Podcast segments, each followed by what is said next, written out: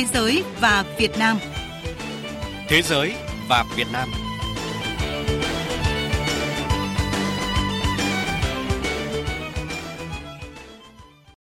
Kính chào quý vị và các bạn đang theo dõi chương trình Thế giới và Việt Nam trên kênh Thời sự VV1. Chương trình hôm nay có các nội dung sau.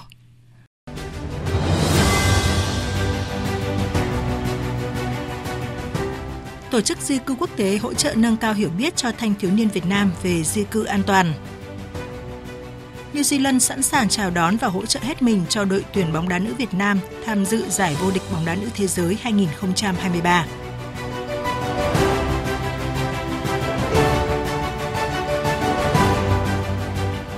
Thưa quý vị và các bạn, với sự phát triển của kinh tế toàn cầu hiện nay, việc người lao động, đặc biệt là người trẻ tuổi, di cư đến các quốc gia khác tìm cơ hội việc làm là điều khó tránh khỏi. Tuy nhiên, song song với đó vẫn là những vấn đề về nạn lao động cưỡng bức hay mua bán người. Trong bối cảnh đó, Tổ chức Di cư Quốc tế và Hội Liên hiệp Phụ nữ Việt Nam đã phối hợp tổ chức cuộc thi tranh biện về chủ đề di cư an toàn và phòng chống mua bán người cho các bạn thanh thiếu niên Việt Nam, qua đó trang bị kiến thức cho các em về chủ đề này, góp phần hướng đến mục tiêu di cư nhân đạo và có lợi cho tất cả mọi người.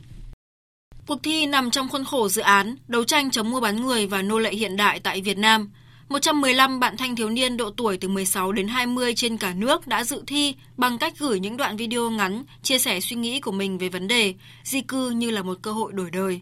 Các thí sinh xuất sắc nhất được lựa chọn cho vòng bán kết đã có cơ hội tham gia chương trình tập huấn về kỹ năng tranh biện, đồng thời được trang bị các kiến thức về di cư và mua bán người, di cư hợp pháp và trái phép, cũng như các bước để đảm bảo an toàn trước, trong và sau quá trình di cư lao động. Bà Đặng Hương Giang, Phó trưởng Ban tuyên giáo Hội Liên hiệp Phụ nữ Việt Nam cho biết.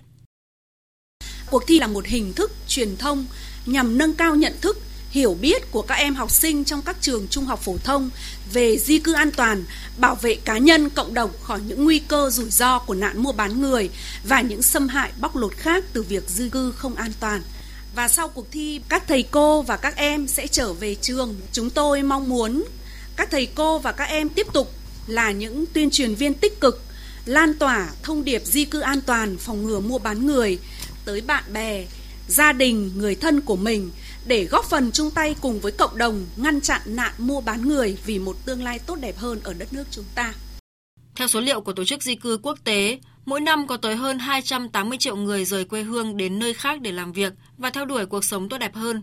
Trong đó có khoảng 80% người lao động đến được nơi làm việc an toàn và tìm được công việc ổn định, nhờ đó trở thành lực lượng lao động thúc đẩy kinh tế ở cả quốc gia nguồn và quốc gia đích đến, Tại Việt Nam, người di cư cũng đóng vai trò quan trọng trong xóa đói giảm nghèo và thúc đẩy kinh tế phát triển.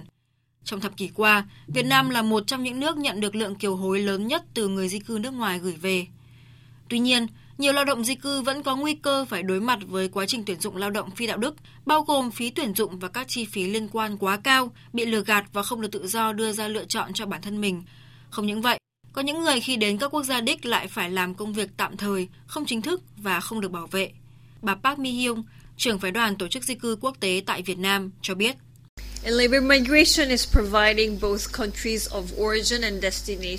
Lao động di cư đóng góp nhiều cho các quốc gia, phái cử và các nước điểm đến.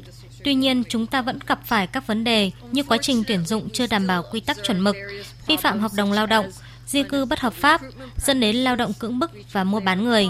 Do đó, chúng tôi cho rằng một điều rất quan trọng là phải làm sao để người trẻ tuổi hiểu rõ về cơ hội và rủi ro có thể xảy ra trong di cư khi ra nước ngoài làm việc, hiểu được quyền và bổn phận của họ trong quá trình lao động di cư và đặc biệt là tìm được con đường và sự hỗ trợ hợp pháp trong quá trình làm việc tại nước ngoài. Trong vòng bán kết mới đây diễn ra tại Hà Nội, các thí sinh chia thành 4 nhóm đã tranh biện về các chủ đề, xu hướng định cư ở nước ngoài và những cơ hội và rủi ro mà xu hướng xuất khẩu lao động mang lại. Những ý kiến của các bạn thể hiện sự sáng tạo và tư duy cởi mở để giải quyết rủi ro và nắm bắt cơ hội của các hình thức di cư, từ đó góp phần hướng đến mục tiêu di cư an toàn mang lại lợi ích cho tất cả mọi người. 8 thí sinh xuất sắc nhất sẽ thi tài trong vòng chung kết cuộc thi, phát sóng trên kênh truyền hình VTV7 vào Chủ nhật ngày 13 tháng 2 tới.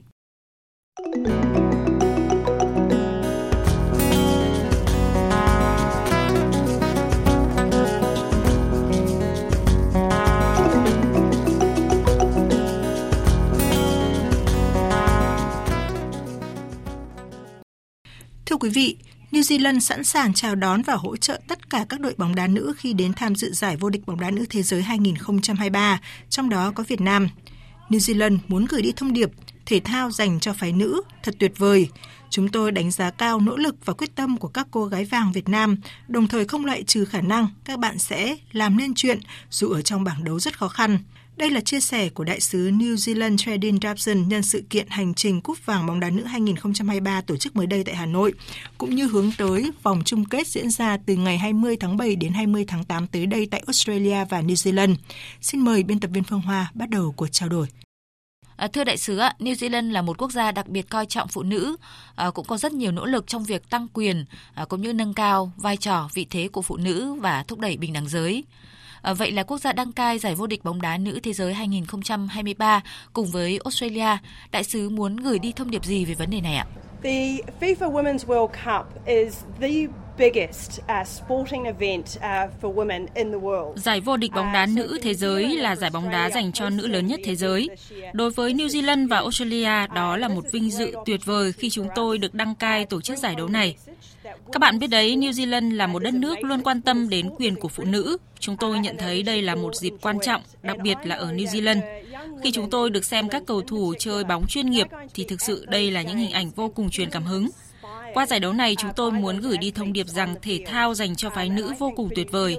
Thông qua đó, người phụ nữ không chỉ nâng cao được sức khỏe, thành tích trong các bộ môn thể thao, mà còn tiếp thêm năng lượng cho khả năng lãnh đạo nói chung trong cuộc sống. Vậy à, đại sứ đánh giá như thế nào về vai trò của tuyển bóng đá nữ trong việc góp phần thúc đẩy bình đẳng giới tại Việt Nam ạ? Tôi chắc chắn rằng đối với tôi hay bất cứ ai trong số các bạn khi nhìn thấy những cô gái vàng của Việt Nam cùng với trái bóng trên sân, tất cả chúng ta đều được truyền những cảm hứng tuyệt vời. Rồi nỗ lực hăng say tập luyện, khát vọng giành được những đỉnh cao của các nữ cầu thủ cũng thúc đẩy tất cả chúng ta khám phá những tiềm năng trong chính bản thân mình. Tất nhiên không phải ai cũng được đào tạo bài bản để có thể trở thành những cầu thủ chuyên nghiệp. Nhưng tôi nghĩ rằng các cô gái vàng Việt Nam là những biểu tượng cho thấy không có gì dễ dàng cả. Nhưng nếu chúng ta có ước mơ, tập luyện chăm chỉ và có mục tiêu trong cuộc sống thì chúng ta nhất định sẽ thành công.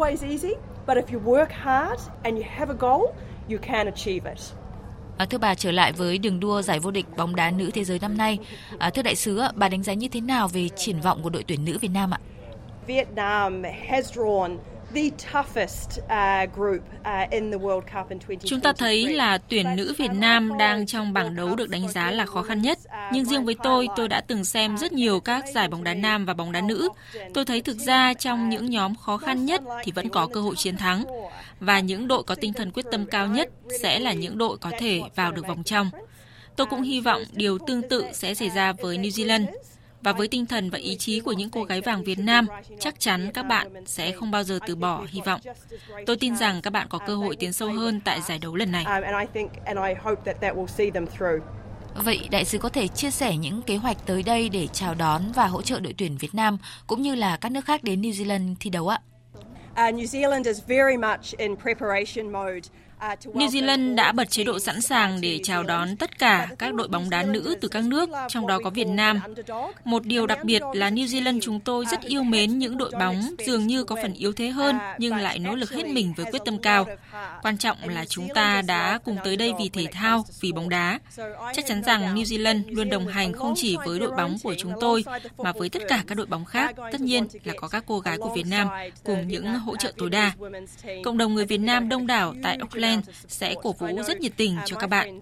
Ngay như gia đình và bạn bè tôi thì họ cũng rất hứng khởi và đã mua tất cả vé xem các trận World Cup nữ để đến sân cổ vũ cho tất cả các cô gái. Đặc biệt với đội bóng đá nữ Việt Nam, các bạn được rất nhiều người biết đến ở New Zealand và chắc chắn các bạn sẽ nhận được tình cảm và những ủng hộ cổ vũ nhiệt thành từ chúng tôi. Vâng, cảm ơn đại sứ với những chia sẻ thú vị vừa rồi. Quý vị và các bạn vừa nghe cuộc phỏng vấn của phóng viên Đài tiếng nói Việt Nam với đại sứ New Zealand Trading Dobson về sự kiện vòng chung kết bóng đá nữ diễn ra từ ngày 20 tháng 7 đến 20 tháng 8 tới đây tại Australia và New Zealand. Nội dung này cũng đã kết thúc chương trình Thế giới và Việt Nam hôm nay. Cảm ơn quý vị và các bạn đã quan tâm theo dõi.